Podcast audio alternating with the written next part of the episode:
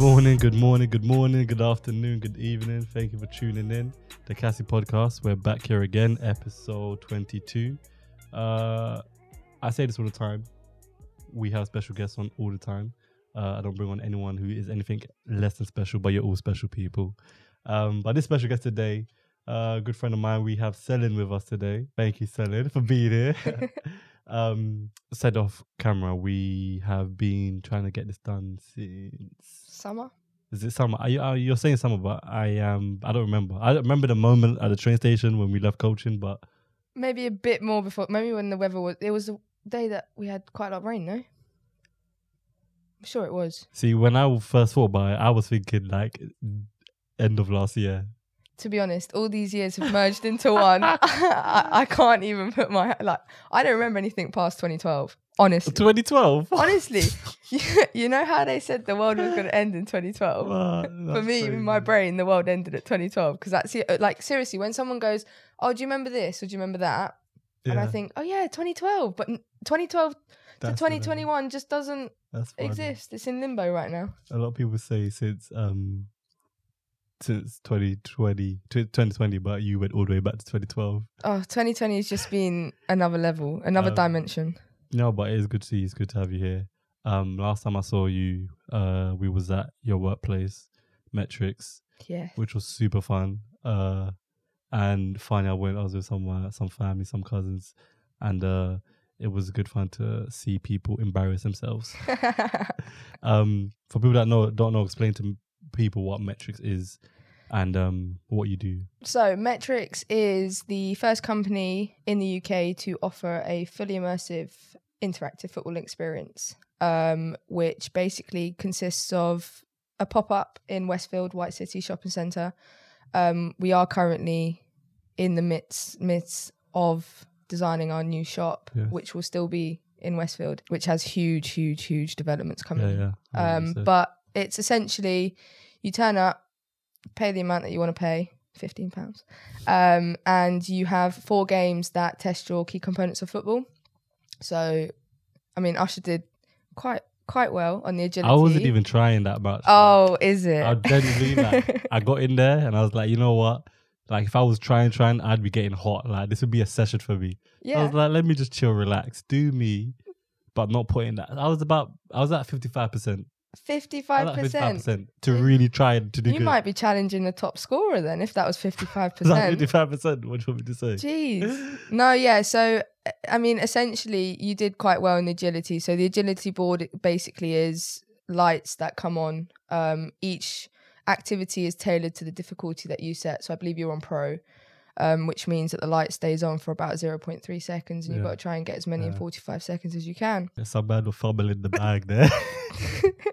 I think, what was it, your cousin that got like, yeah, he got utter, utter rubbish scores. And I was like, dude. But um, on the point of you saying that you're getting hot and bothered, there was a guy who came in with a Fitbit. And no way. During half an hour, he burnt 457 See, calories. I told you that it's serious, and I felt it as soon as I stepped in. Like I took off my jumper, I took off my jacket. I was like, if I went seriously, I'd be getting hot. Yeah, and that's essentially what we want. We want to kind of create a environment where people, the public or professional teams, or even people, uh, children that are starting out with football, kind of come in and utilize it as a training session. Yeah, So, with the way that the world's going and with the way that technology is becoming such a big part of our lives, we kind of want to not replace, but implement a training session with the fully immersive interactive experience. Um, and that's what you get at Metrix. oh, that's cool. Um, it was fun. Uh, you turn up and try to show us up like you don't work there every single day, but whatever. Listen, everybody Um, says that we're on the games a lot when we work there, but I believe, believe me, we hardly get any time to ourselves on the game. You're on the game all the time. Let's just leave it there. Um, so just for a bit of background, a bit of context. Uh, I'm sure it was last year we met. I don't. Yeah, it was last year, right? Okay, so last year we met coaching with uh, Little Stars. Shout out to Little Stars. Uh, shout out to Bracken. Um, we were coaching there. I was with the under eights, under nines, I believe, and you was coaching the girls Under 15s. under 15s. Um, so we were a bunch of coaches and we met there. Um, and then it was cool. We met, whatever. And then over time, just talk with you, get to know you. I started to realize you do a little bit of other stuff. Um, so talk to some of the other stuff you do. So I know you play futsal. Yes. Um, you coach. Did you coach somewhere else or? Yeah, I used to. So currently, um, we use the word professional, but it is the only league in the in the country right now for women's Yeah. futsal. Um, so it is the top tier kind of top flight league. Yeah, yeah. Um, so yeah, I currently represent Helvetia ladies. Shout out to Helvetia. Um, really good development. You know, really into helping and improving players. Um, and identification of talent is a strong vocal point Yeah. of the club. Yeah. Um, so we do that. We train on Wednesdays, play on Saturdays with the National Futsal Series, um, which due to COVID actually recently all the fixtures have been postponed um, because of the significant rise of spike in uh, cases. But um, hopefully in January we'll be back and up and running again um, to the point where we were where we left off. Yeah. Um, so yeah, but one thing that is really good about my team was that we won last uh, summer showdown. So we are we do have the title of defending England champions. And uh, it's it's the thing that's like a lot of what you're saying is going to be new to a lot of people just because the publicity is just isn't there Yeah. for the general per- not the general person for the person who's even interested in sports like me. There's a lot of stuff there that I would hear and I'll be like I haven't heard of it before. Yes. Um, but just because the publicity isn't there. So you just said there is right now only one league Yes. for how many teams are in the league? So there's currently four, no, eight in the south Okay. and eight in the north. Um, Um, and that's so is it two leagues and they come? Is it all just one league? yeah, it's one league divided into north and south. Okay, yeah, yeah. Um, and what happens is, so we've just finished the qualifiers. Um, so the top four teams of the south and the north will then merge into the national Okay. league. Yeah, yeah, Um, and because obviously with the divide of the country, we don't have a permanent futsal stadium, yeah, yeah, yeah. which I don't agree with. But logistics wise, operations wise, I don't know why they haven't given us, you know, an actual stadium of futsal because Yeah, that's how the, the sport will grow. yeah, yeah. Um, so yeah, because we we don't have the ability to play such as Birmingham or Wolverhampton or not even it's not Wolverhampton, it's Worcester Yeah, yeah. um, or Liverpool. The top four of the leagues then get put into a draw, Okay. um, and then we get to play the the the north, and they get to play us the yeah, yeah, south. Yeah, yeah. That will give us a much better, you know, it's not better competition. It's more variety Yeah, yeah, yeah, yeah. put it like that. And then from there, it will then go to the last. I think it's the last. I'm not quite sure how the league is set up, but from that, the top four, I think, then go off to the playoffs. Um. So how many how many leagues are there for the males futsal? There are two There are two leagues at the moment. Yeah, NFS one, which is Futsal Series one, and the NFS two, which is Nat- National Futsal Series two. Um, so that's the closest I've co- even males futsal team. I don't see that much, but that's the closest I've come to seeing uh, futsal at a serious level in this country. Um, you see videos, tons of videos in other like South American countries, etc., etc. Like they come up on your feed or something on social Yeah. media, but uh, in terms of in this country, if it would come across like my view, or whatever, or whatever platform it is on, it is males futsal. Um, if there's any, is there there's an England males futsal team? No, so currently before Corona, um, there was an England male futsal team. There wasn't a women's, but there is a deaf women's futsal team. Okay, Um, yeah, yeah. But during COVID, basically what happened was was the uh, FA, the Footballing I Association, think I remember. th- I remember you telling me about this when I was coach. Yeah, pulled the plug on futsal funding. yeah, I don't know why. I don't know if it costed them too much or if they thought it was a waste of money or I don't know the backing behind it. But they pulled the plug on it, Yeah. um, which was a shame because I had a friend, brothers actually, who are playing for England futsal. yeah, And, you know, when you hear someone talking about a match, when they have that passion and they have that energy and they have that enjoyment and excitement Yeah. related relatable to the sport, I reckon it gives like a unique selling point kind of thing. Because from in my opinion, futsal is a better sport than football. That's my opinion. It's much faster, there's no hiding. yeah, You don't have that person who wants to take the extra touch to be Yeah, selfish yeah, it's all about rotation. It's all about you know movement. How can we break lines with the ball because it's such a smaller court? yeah. Um, so in my opinion, playing both sports at a very high level, I do prefer futsal. Yeah. So yeah, they they pulled the plug. Um, we were only able to run this last summer showdown on a sole investor. So one person, One person. invested into the league, which was why we were then able to kickstart the summer showdown, yeah. which was when we came out of lockdown. Now, the FA have done an amazing job in providing us the opportunity to have this level of platform. However, it doesn't stop there. You know, they need to understand that, and I'm sure they do, and I'm sure they have their reasons, but they need to, uh, in my opinion, it needs to be, futsal needs to be included in a core curriculum Yeah. in school. Yeah. Um, currently, I work in in a, a private school in central London, London City for Girls, and um, I've been asked to implement futsal in their private, you know, in the private Yeah. sector. And the girls, they love it, they enjoy it, but they also see the importance of ball mastery skills that futsal gives you to then transfer that onto a bigger pitch. You know, like the old Xavi, Iniesta, Messi yeah. triangle, Yeah, yeah. Barcelona. It's basically all related to do with futsal. Is this uh in schools to the football teams in schools or everyone in their PE sessions, for example? Yeah, I think it should be included in PE, PE um, sessions because, I mean, I don't understand if if football is included in PE, why don't we include futsal? You know, like dodgeball and handball, they're included in the curriculum. Mm, They could be merged into one, really. Exactly. Like that. That's a funny point you say actually, because one of my really good friends who also plays for Helvetia, Arabelle, shout out, um, she, really really good friend of mine, a really close friend of mine. She grew up in Spain and Mhm. came over here for her master's degree for engineering. Um, and in Spain, they actually don't have football and futsal. They have a thing called futbolista, and I've heard the term. Yeah. basically what it is is in preschools, so primary schools, Yeah. they they don't have the choice of football or futsal, but they have incorporated both of them into this Yeah. new sport, which is played indoors with a heavier ball. Um, and then they do that until I think it's year seven. I, be, I can't remember. She told me what age they do it up to, Yeah. and then they get to choose between football, going down the route of football Yeah. Yeah. during their lessons, or going down the route of futsal. Yeah. And it goes back to your point about how accessible it is in other countries compared to here, weather permitting, obviously, Mm. but that's not really an excuse because it's indoor. Yeah.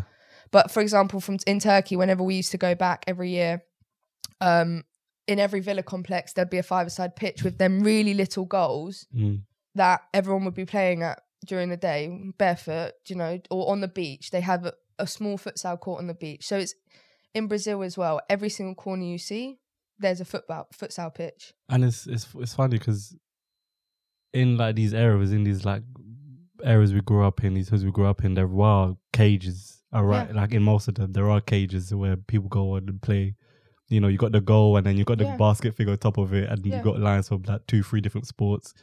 So there are cages around. It's just why is it not perpetuated as much in this country than it is in other European, South American countries? I think for us, I think there isn't a heavy focus on it. Uh, it's a new concept, really and truly, compared to football, which has been around for centuries. Yeah, You know, it is a fairly new concept. It's always been there. You know that famous Joga Bonito uh, video of Yeah, yeah, Ronaldinho, yeah, and there then the was, there was Brazilian Henry, there was a bunch of them. Yeah, yeah, yeah. all of them. They that's what basically kickstarted the world, or mainly England. Was that only two thousands, early two thousands? Yeah, I think it was. I think it was like two thousand and one, two, Yeah, or yeah, two something thousand and three, around or something yeah. like that. Um, I used to love them videos. and you know he's a role model. So if if you've got someone like him on a Joga Bonito Yeah, TV, which used to be our life, like, like we always used to refer back to Joga Bonito videos, um, then surely you would utilize that publicity to then kind of implement the Yeah. sport in a different country.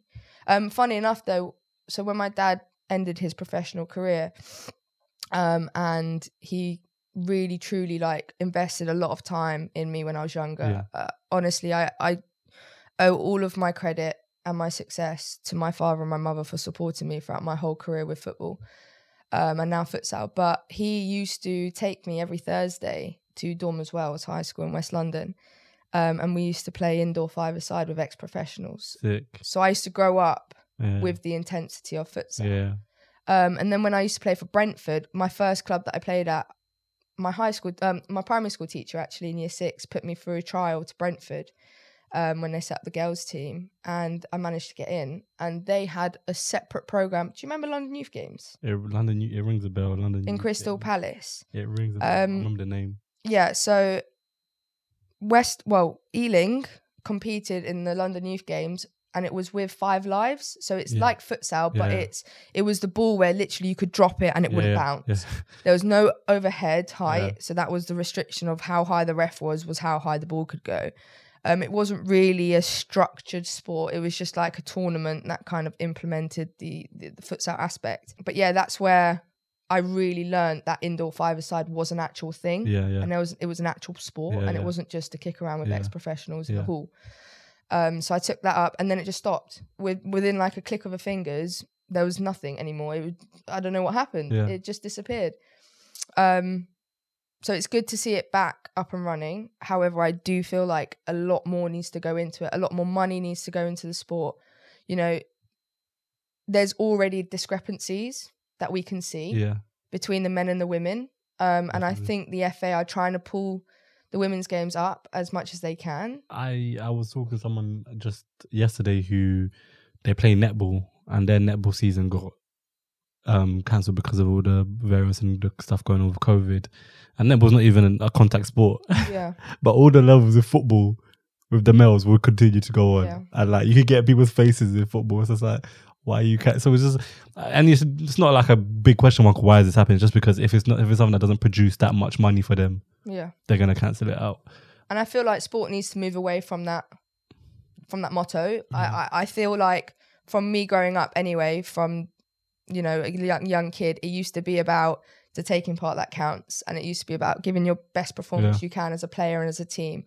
Now all of these advances have come into it. You know about the roles and responsibilities of each player on the pitch. Thanks to Kane, the striker's responsibilities now have changed from when I was playing to to now to that he needs to now get back in yeah the, his own 18 yard box. Thanks you know, from the STATSports, Yeah, they yeah. have that GPS pod.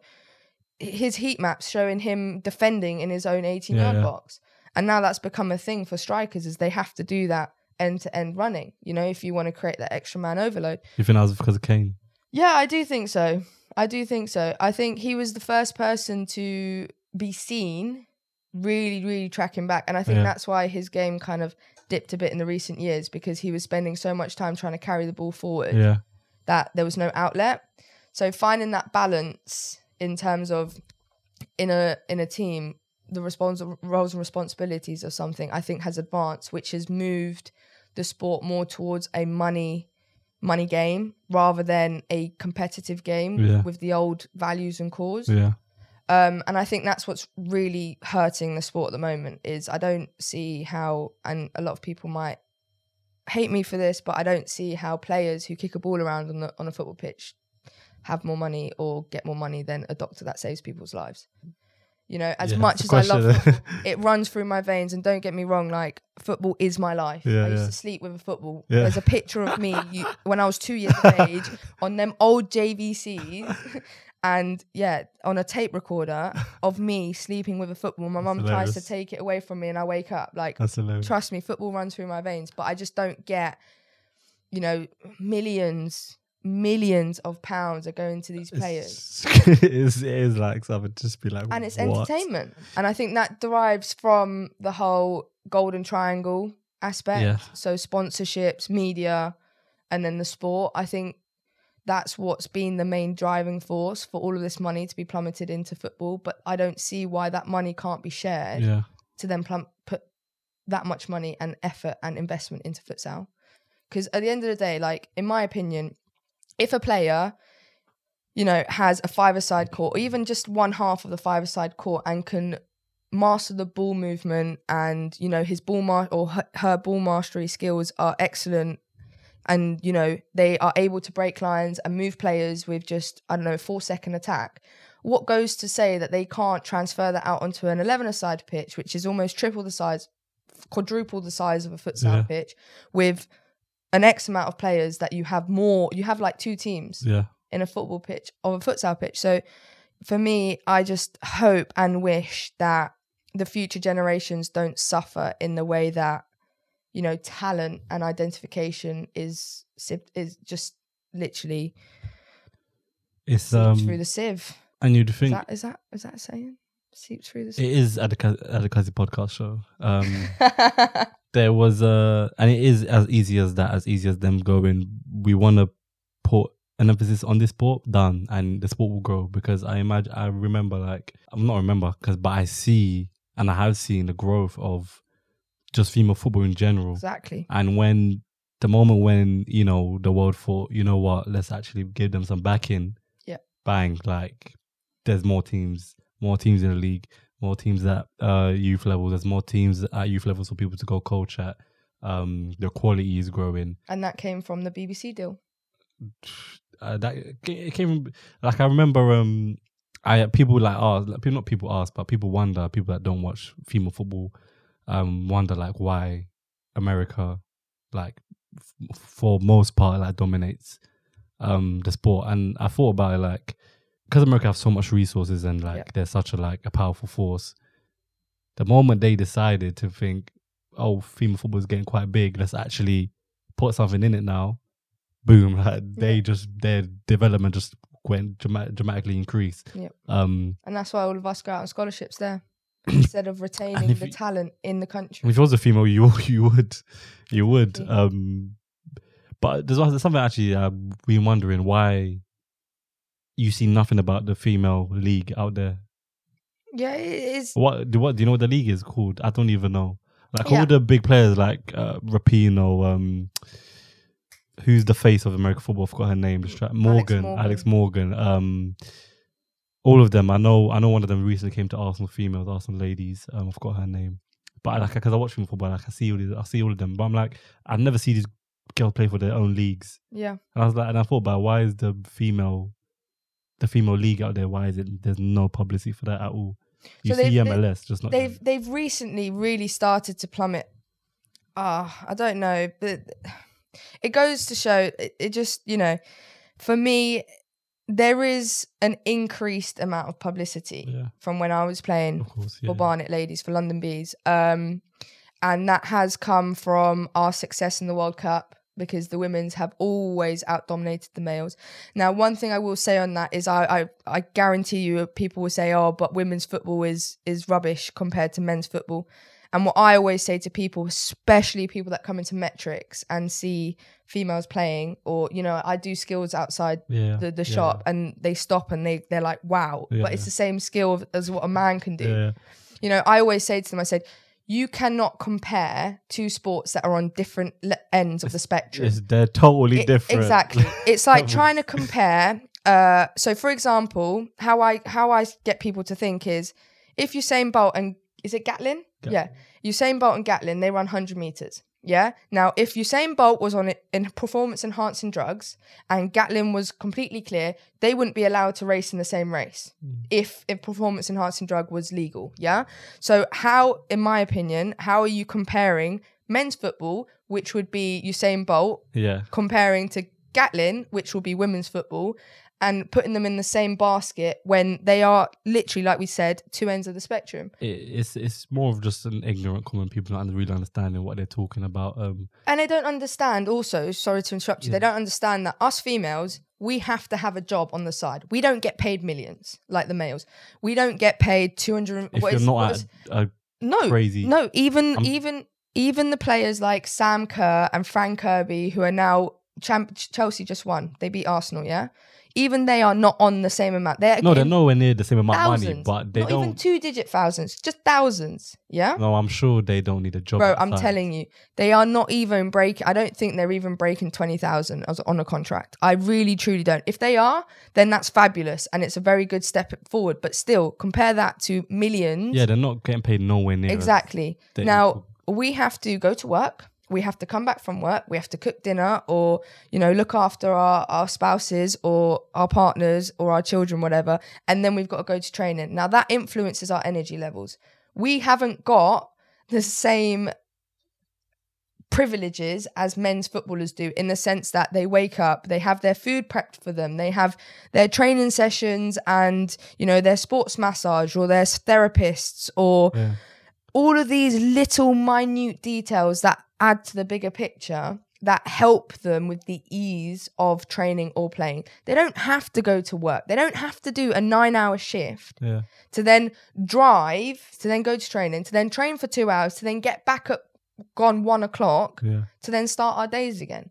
That that doesn't happen with male football. Yeah, I uh the way I saw it was if you wasn't playing for, you know, Chelsea late females, Man City, Arsenal, you were probably gonna have to you're probably gonna have to earn some other money with football. If you don't play for like them three teams. That's the way I saw it. Um and it's and it's like and even them ones that are in them three teams, they're not getting paid nowhere near as much as like a championship side Yeah.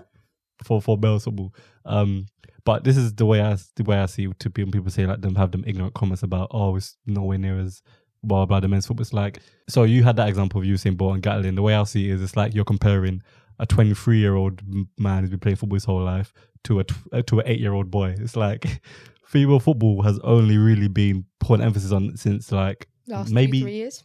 yeah, but like in terms of like, so real serious backing, like money wise, probably last five or so years. Um, but in terms of like actually, Oh, it was, it was the last World Cup that we got equal pay for international. yeah, yeah, yeah, yeah. That was the last World Cup. So how long was the last World Cup? Three years? two- right. Two years ago? Three years ago? But um, in terms of like, because females have been playing for a long while, we Yeah. just didn't know, and it, it wasn't watched at all. It was like in the park basically. But females have been playing for a while, um, and the way I see it, like they've only like because England World Cup. When was the first one? It was the first female World Cup was. I remember seeing this. It was early, if early two thousands, the Yeah. first World Cup.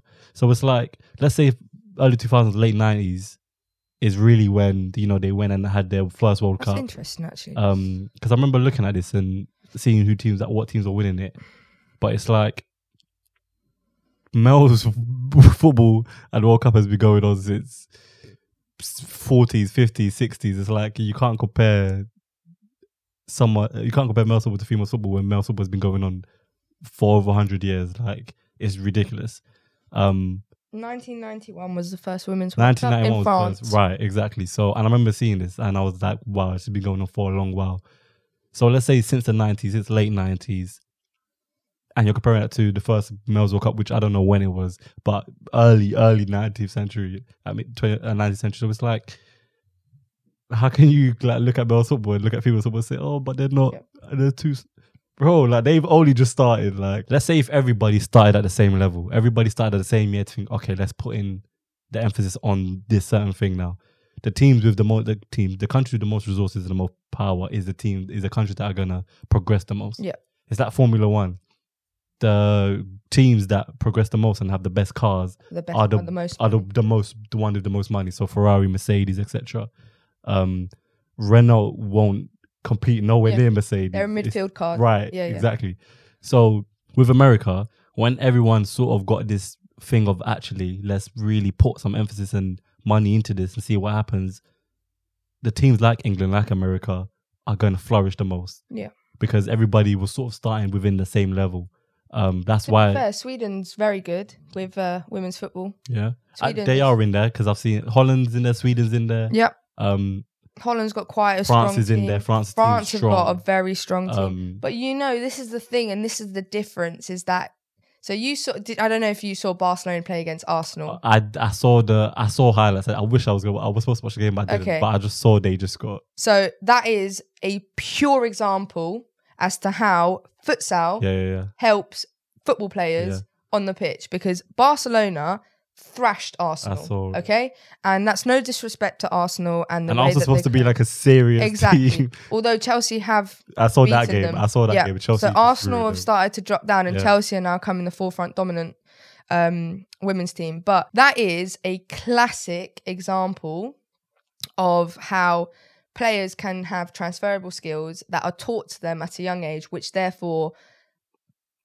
kind of like is is it becomes an innate Yeah. yeah it becomes an innate routine. So then you know like with barcelona they don't have to think about where the next player is going to be. They know Yeah, yeah. from the amount of patterns that they've done at training and when they've played together they know that there's going to be someone at three points of a corner of, of a triangle when you're playing a match. And it's very evident when you watch the match how they outplayed the english team you know what i'm uh, saying and and it's been a thing for years in football where uh, now from most seasons there are there are two three teams English teams that make it in like the semis or the Yeah. quarterfinals at least in the Champions League. But for years, years, English teams weren't getting past quarterfinals, round of sixteen. They weren't getting past there. But Premier League and English League was supposed to be the best, league in the world. in the world. But then we'd go into the Champions League and teams in Italy and Spain and France would not France, but teams around Europe would just beat us off the park and we would get nowhere near the Champions League. And then you look at it like, well, we're the best team, we're the best league in the world. Why are none of the teams in our league Producing making it anywhere? same- And yeah. it was because of that. Because a team in Spain, for example, Barcelona Madrid, 90% of their players are all Spanish players and they've all been raised and played a certain way. Yeah. So when you come up against a team in England who haven't really got that DNA in them, Yeah. You're going to get played off the park. And that was happening for many years. Now, to be fair, um, It's more of a level playing. it's more of a level playing field. City's always in there, Liverpool's always in there, um, Chelsea's in there a bit as well. Um, A bit. Chelsea's the best team. yeah, whatever. Not get into that. Um, but yeah, so it's like that's to be fair. That's the when you know I watched the World Cup, the last uh, female uh, was it the last one? I think it was the last one where America beat Thailand like thirteen 0 Oh yeah. I think it was a group stage match. And it was because of that reason I was saying is because when you all start at the same level, the teams that have the money and are able to actually produce something, Yes. you're gonna be develop way faster and way quicker than a team like Thailand who doesn't have the resources like that. Yeah. And I would think about if America if America got into football back years, years, years back when the whole world did, America would be and even now like the players that they're coming America are coming up. Yeah. Once they realize, oh crap, like people actually paying attention to this, so let's Yeah. put some back into it. There are so many American players playing in Europe now. Yeah. There's, a- and that there's comes six from, of them that play. that came from the retired players from England Goal. going out Yeah. to LA Galaxy yeah, and all of these like uh, David Beckham started up a new one into Kieran Inter Miami Milan, Yeah, Inter Miami FC and it came from the retired players going out there and raising the standard so then everybody else had to also raise the standard to then be able to compete. However, what I will say on the point that you said about Thailand is there comes a point with female football that culture becomes a barrier. yeah, yeah, yeah. Then- And certain countries in the world, unfortunately to say, don't allow women to play football, um, which I think it's ridiculous, but I can't comment on that because I'm not the one running the country. yeah, Um, and that comes with discrepancies. That what's that's what causes discrepancies because for a sport to grow, for example, Teqball, yeah, backed by William Gallas, Ronaldinho, and Puyol, that is now the fastest growing sport in the world. The fastest Tech growing ball. sport, Teqball. It's the you know in Metrix where we had Yeah. the table where Yeah, you had yeah. the table tennis ball on your feet. That is the fastest growing sport in the world right now. And that is because the amount of backing they've put into that. When you have the likes of Ronaldinho, Puyol, William Gallas, is it classed as a sport? it is a sport. They just held the World Championships in Poland, And the Brazilian female has just become the first female to win. Was it the mixed doubles with along with her teammate yeah. um, in the World Championships? So you know, I don't understand. It really baffles me how a sport that's only been going on for the last three or four years has now got this much backing that there is a world championships being held in Poland right now, um, or it's just finished, which cater to mixed doubles, yeah. um, gender doubles, so males or females, um, singles, and they actually include yeah. a league Yeah, yeah, yeah. less able yeah, yeah, bodies Yeah, yeah. um, which you know still fascinates fascinates me how futsal isn't up there, um, and it's been a it's been a sport for much longer than Teqball, um, and yeah, you know, like you said, the countries that do have the most resources can kind of like put Yeah, in more yeah, money Yeah. for science, sport, promotion, The sponsorship, deals, you know, all of this stuff. But then it comes back to my point of sport needs to kind of like move away from the whole money aspect and it needs to go to the aspect of how can we create teams and a common understanding of the sport in order to improve everybody's ability at the same time. Not just, for example, the top teams. You compare Swansea to Chelsea, there's a massive difference. And they're both in England. So it's got nothing to do with cultural barriers or age barriers or religious barriers or anything like that. It's to do with the amount of money that the club has, right? Like you said. So I think in order for the sport to progress in the right way, it needs to seriously be reevaluated. Mm. And talent identification needs to be reevaluated. Because when I got my opportunity to go to an England trial when I was 15, you know, I didn't get picked because I missed out on one shuttle run in the yo-yo test, right? One shuttle run. As you get called up by England, and it's a four-stage trial. So you have your first trial where they do like eleven-a-side matches, so they can kind of scope out the talent. Then they do a second trial where you get called back, and it's more technical. So you have a technical training session. The third trial is a fitness test. Now, I understand fitness is a very, very, very important component of football. And with my degree, that's become very evident. With sports and exercise science, I've seen that. It allows elite performers to add that extra 1 2% in their performance, which is what they're trying to do all the time. But letting someone go when I was playing alongside the current England players when I was 15, 16, 17, and I was giving them a run for their money on the football pitch. Letting me go, um, it might be personal, but letting me go because of one shuttle run, I think is absurd. Mm. I genuinely think it's absurd. And recently, through working with Metrix, that is what we are trying to eradicate. We are trying to i- implement a virtual immersive training, you know, aspect of football that will coach players from I don't know, the likes of 18 months all the way through to 6 7 years of, of age and then hopefully allowing them kids to have the opportunity to then filter through the system into academy clubs or professional clubs because yeah, and that's both girls and boys Yeah. uh, we we actually are a very big advocate to have as many girls in as Yeah, we can yeah. compared to boys just Yeah, so we can That's help. Yeah, yeah. raise the game of women's football. Um, and I think, yeah, I, I, think I, I, it just baffles me. It really does baffle me how it's not. There must be a reason. I know a lot. I can name six or seven female players right now that I would put in the national squad. And they're my friends that, you know, have just had to go about doing their life in a whole different way Yeah. because they haven't had the backing Yeah. um, of talent identification. um there was something that I you did oh might, might- be last year beginning of this year um I forgot what they call it now with BT Sport Ultimate that goal. was Ultimate Goal that was it and I remember this was I remember I was, I was seeing like ads for this when this was like when your was your was yours the first season or was Yeah. yours first The OG season. so I remember when this thing for BT Sports Ultimate Goal was coming out and I was interested in it and I got the gist of what it was about. I remember seeing like ads or whatever, trailers for it.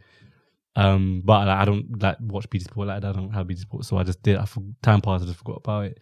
Um, but then meeting you, coaching and whatnot, when we met, I realized you got into it and whatnot.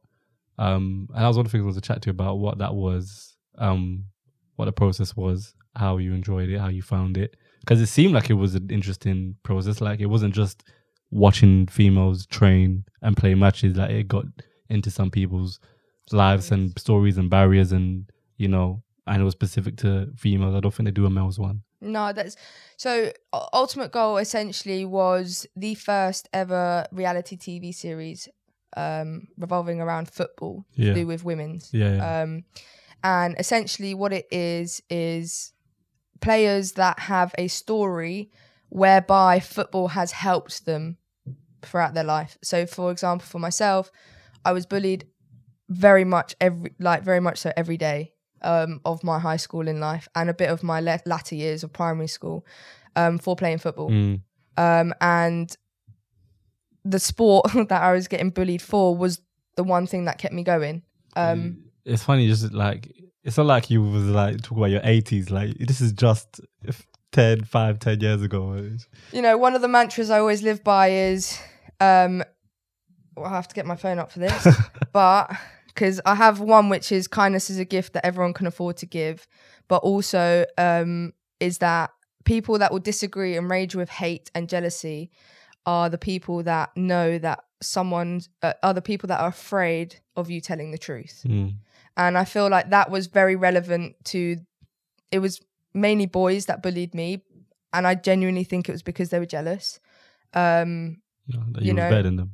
I don't know. I'm not gonna say I'm better than them, but when you're a female cap cap cap captaining. Is it captaining? Captain. You were the captain of. When when you have a female who is the captain of a boys football team Yeah. in year seven, yeah. I'm sure it damaged a lot of That- boys' definitely. Yeah. Yeah. egos. Yeah. yeah. Um, some some players on that team really really like pushed me and helped me and you know encouraged me to play, and they didn't see like bat an eyelid about it. Yeah. But other people in the team took it to an extreme level, and it turned out Yeah, to, yeah. I turned out to get bullied by it. But at the end of the day, like I do thank them for my success now because if it wasn't for them, I wouldn't be who I am today. Whose decision was it to make a captain in that team? Was it the coaches? Yeah, the coaches. It was the high school coach. Um, he I like. I like he did that. he he put me as a captain uh, from year seven all the way till year, year nine when the government brought out that stupid rule. So I, I had to didn't. get dropped, and that's when I, went used the boys' school, so- motivation um, to go to head of PE, Miss Payne. Again, one of the most important people in And my there wasn't a girl. life. There wasn't a girl team. There was so Right. this is the thing. So in my in my high school, Drayton Manor, um, in Hanwell, there was always men's teams. Yeah, yeah. Um, there was only women's teams for netball, which we excelled in, and it, I think tennis. Uh, I can't swim in maybe. I yeah, there was Yeah, a but team, that much. but in the minority sports, you know. So when I got dropped in year nine from the boys football team, I went to Miss Payne, who was the head of department of PE, still is there. Um, and I said to her, I said, Miss, like, we need to create a, a women's football team. I said, we need to have a girls' football team, and you, you need to enter us into Middlesex competitions, and hopefully we can get into the national um, competition. And at the time, due to the, let's say, you know, I don't know how to put this in a very light term. She didn't really get support and backing. Um, so sh- you know, and because of how much she had on her plate, because of the support that wasn't there, Right. she just didn't have Lack the of it, time yeah. to cater to a girls' football team. Yeah. I mean, if you think about the logi- logistics of having a football team in the school, like going to fixtures yeah, and everything like that, it just wasn't feasible. But I kept knocking at the door, and essentially, I ended up beating the door down, and she gave in. And it was the best thing that's ever happened to that school because then I'm basically seen as like a, a legacy setter. They, they have female. Yeah, and now every single year has a female team that compete competes in football from Dra- that represent Drayton Man High School, It's amazing. and we ended up reaching the national finals. We lost on Mm. penalties. And how long would it have been until they got female sports if you wasn't constantly telling her we need to get it out, we need to get it sorted? how long would it have been? I mean, you imagine they would have got a female think- team now, but you imagine they would have, Yeah. you know. But how long would it have been after? So that that was, if I was to put it, I reckon ten years after us leaving, Right. they would have Finally, Finally gone. Oh, let's put, let's, Yeah, you let's- know, genuinely there was not there was no interest in women's football Yeah. or girls football in the school before like yes we had it in PE and stuff like that but to be honest my year we were very fortunate I was very fortunate because we had some really key players um in our year Mm. that never played football in their life but as soon as we with a bit of coaching a bit of training we ended up winning five Middlesex Cups we ended up winning all the the, the borough tournaments and we ended up going to the national final in the whole country and playing against a team that had three England internationals and only marginally losing on one penalty. One penalty was the reason why we didn't get there. So uh, it's an amazing story. Um, 2015 was the highlight of my uh, school years. but like I said, ultimate goal. Yes. Um, continue. Where was you? You was Ultimate goal. So it gives people that platform to tell their stories through football. And it gives them the opportunity to let people know what adverse adversity is it adversity adversity that they go through. that yeah. we we come across Yeah. whilst uh, playing the sports. Um, you know, uh, another person lost her mum to cancer, unfortunately to say, and football was what carried her. Another person lost their dad um, for another reason, and football allowed them to to kind of channel themselves and progress through life. So it's very interesting to to hear the background and you know the levels of what we go through that are very unnoticed. Mm, And I'm sure a lot of male footballers of course, have humans. also gone through the same yeah, thing because yeah. we're humans exactly we, we are affected in different ways but it's there's no platform for them Yeah. to speak about that because as soon as you speak about that you become judged Yeah, yeah. you be, you're seen as weak or you're seen as you know It's a vulnerable place. vulnerable. That's the word I was looking for. You're seen as vulnerable and weak, and it's just like, bro, come on, give us a rest. Like yeah. we go through the same stuff, if not, you know, a lot harsher stuff because it's a sporting environment than most people think Yeah. that we do. Yeah. Um, and it's like, yeah, ultimate goal really got us the opportunity to really showcase some of the problems that we come across in women's football. Um, How did you find it? I mean, it, it's a mixed bags bag of uh, uh, emotions for me. I How long was the process? I mean, how long were you it was for? ten days. It was ten days only. Ten days of full full filming, so Yeah. cameras on, rolling from breakfast all the way through to end time. Did you go to? You went to? Did you go to a specific place to be? Yep, we were at St George's Park. Okay. So we had the ability to have. We stayed at St George's Park for ten days. Well, I say we stayed. What happened was is it was two weeks, so it's over two weeks. So the first week we got there, we had to prove to the mentors and the coaches that we wanted to be that we were good enough to be in the final squad of 16 to play against a professional team. Because they only filmed the final sixteen. No, no, they filmed the whole 10 Oh. days. But so what it was was on the fifth day, there was a cut. So 31 Okay, girls okay, got okay. cut to Yeah, yeah. 16 girls. Okay. Yeah. Um, and if you didn't make the cut, you wouldn't then be, you'd go home. Yeah, so you yeah. weren't allowed to stay at St. George's Park. You also weren't allowed to participate in the last match of the se- of of the series, Yeah. which was the showcase match. So yeah, I I made it through, got into the last 16, was there for the whole 10 days. I don't think it'll be something I ever do again in in terms of for ultimate goal Yeah. there was a lot of politics involved in it, um, which is a shame because I reckon uh, without the politics, it would be an amazing pedestal Yeah. for women's football. But due to the the whole shenanigans that were going around and me hearing so much stuff when I've come off of it, I don't think I would ever want to, you know, do be associated with anything to do with Ultimate Goal again. Um, just purely for the sake of you know just a personal experience as well. I, I remember talking to the producer before the final show came out, and it's very interesting to be in a filming environment Mm. and then you having you seeing the final product on Mm. TV. Now this is national TV. We're not talking about a couple hundred people, a couple thousand people. This is BT Sports BT Sport, national. Yeah. Like I've had people come to Metrix saying, "Oh my god, you are an ultimate goal." Yeah. yeah. This is national, and you know that's what really put me off coming out of it.